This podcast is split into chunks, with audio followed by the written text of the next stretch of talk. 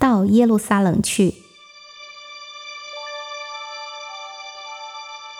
保罗到达耶路撒冷之前呢，先去探望他建立的一些教会。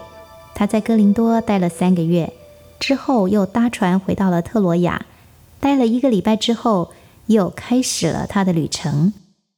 保罗离开特罗亚的前一晚上，教会在楼上聚会。保罗讲论了好几个小时，一直到深夜。那个房间点了很多的灯烛，非常的亮。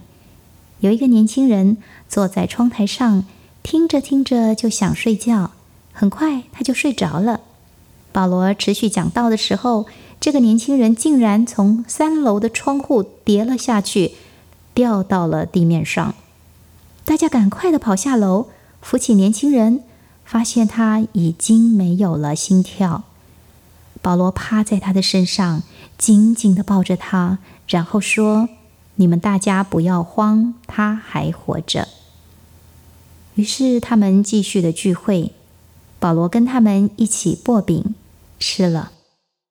到了清晨，保罗就离开，继续他耶路撒冷的旅程了。有人把年轻人活生生的带回来给大家看，大家真的都好高兴啊！保罗航行到了以弗所附近的城市，他请以弗所教会的长老过来见他，他自己并没有去到以弗所，因为他知道去以弗所会延误往耶路撒冷的行程。保罗对那一些以弗所长老说：“我的人生啊，就像是一本打开的书。”没有什么是隐藏的。虽然我们一起受到逼迫，我却能够把福音对人们解释清楚。现在我要离开你们，到耶路撒冷去了。主的圣灵让我很清楚的知道，在那里我一定会为主受苦。但是我不以为意，我只想完成主对我的托付，直到我在世的使命告一段落为止。你们听着，从此以后你们不会再看到我了。我自己也很难过，不过我仍旧很安慰的知道，神在这时候用我，让人们听到神的话。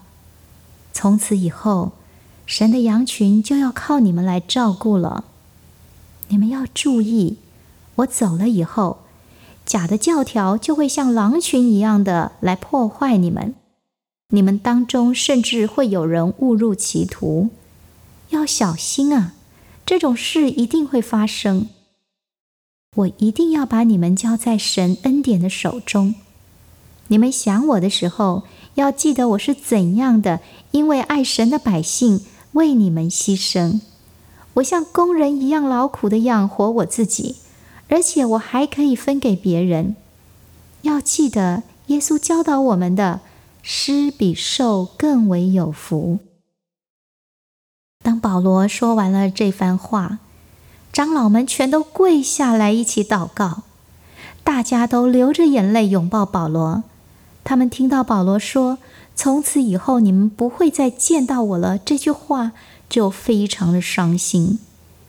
长老们在码头上送行，保罗上了船，船就开了。保罗继续了他的旅程。半路上，船停靠在推罗来卸货，所以保罗只好在那里待了七天。有一群信徒过来邀请他。那段时间，他们告诉保罗说：“神的圣灵怎么样，把未来的启示给他们知道了。”他们说：“保罗啊，耶路撒冷有个很大的试探等着你呢。”保罗离开的当天，当地教会所有的人哦。包括了女人和小孩都过来送行了。他们陪伴保罗走到了城外，来到了海边。